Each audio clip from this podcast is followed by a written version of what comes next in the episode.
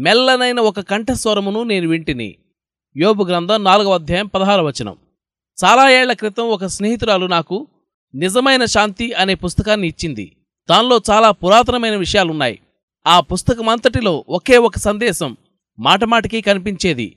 నా లోపల ఎక్కడో దేవుని స్వరం ఉండి నేను వినాలని ఎదురుచూస్తూ ఉంది.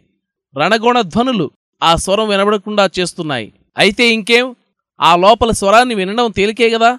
అని నాలోని రొదనంతటిని తగ్గిద్దామని ప్రయత్నం మొదలుపెట్టాను. వెంటనే కొన్ని వేల గొంతులు శబ్దాలు నా చెవుల్లో వినబడసాగాయి. బయట నుండి లోపల నుండి హోరుమని ఒకటే గొడవ. వాటిలో కొన్ని నా స్వరాలే కొన్ని నా ప్రశ్నలు కొన్ని సాక్షాత్తు నా ప్రార్థనలే మరికొన్ని సోదకుడి సలహాలు.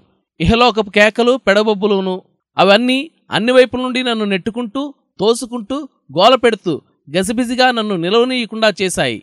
కొన్ని స్వరాలకు కొన్ని ప్రశ్నలకైతే నేను నిలిచి సమాధానం చెప్పలేనేమో అనిపించింది అయితే దేవుడన్నాడు నిశ్శబ్దంగా ఉండు నిశ్శబ్దంగా ఉండు. నిశ్శబ్దంగా. నిశ్శబ్దంగా. నిశ్శబ్దంగా. నిశ్శబ్దంగా. నేనే దేవుణ్ణని తెలుసుకో అయినా ఇంకా ఆ గొడవ తొలగలేదు రేపటి గురించిన ఆందోళనలు నన్ను అలరపెడుతున్నాయి రేపేం చేయాలనే ప్రశ్నలు నన్ను బాధ పెడుతున్నాయి చేయగలనా అనే సందేహాలు భయాలు నన్ను కృంగదీస్తున్నాయి దేవుడు మళ్ళీ అన్నాడు నిశ్శబ్దంగా ఉండు నిశ్శబ్దంగా. నిశ్శబ్దంగా. నిశ్శబ్దంగా. నిశ్శబ్దంగా. ఆ దేవుని స్వరాన్ని విన్న తరువాత మెల్లిమెల్లిగా విధేయత నేర్చుకున్నాను ఏ శబ్దము వినిపించకుండా చెవులు మూసుకోవడం నేర్చుకున్నాను కొంతకాలానికి శబ్దాలన్నీ సద్దుమణిగాయి లేదా నేను వాటిని వినడం మానేశాను అప్పుడు ఎక్కడో లోతుల్లోంచి ఒక మెల్లని స్వరం వినిపించసాగింది అది అంతులేని మృదుత్వం కలిగి వినడానికి హాయిగా ఉంది ఆ స్వరమే నా ప్రార్థన నా జ్ఞానం నా కర్తవ్యం అయ్యింది ఆ స్వరం వినడం మొదలుపెట్టినప్పటి నుండి అంత తీవ్రంగా ఆలోచించవలసిన అవసరం కలగలేదు.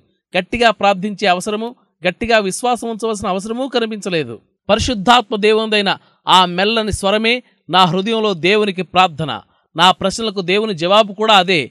ఆ స్వరమే నాకున్న జ్ఞానమంతటికీ అర్థం ఆశీర్వాదం అయ్యింది ఎందుకంటే సజీవుడైన దేవుడే నా జీవితం నా సర్వస్వం అయ్యాడు. సావు గెలిచి తిరిగి లేచిన మన ప్రభు ఆత్మను మనలో నింపుకునే పద్ధతి ఇదే.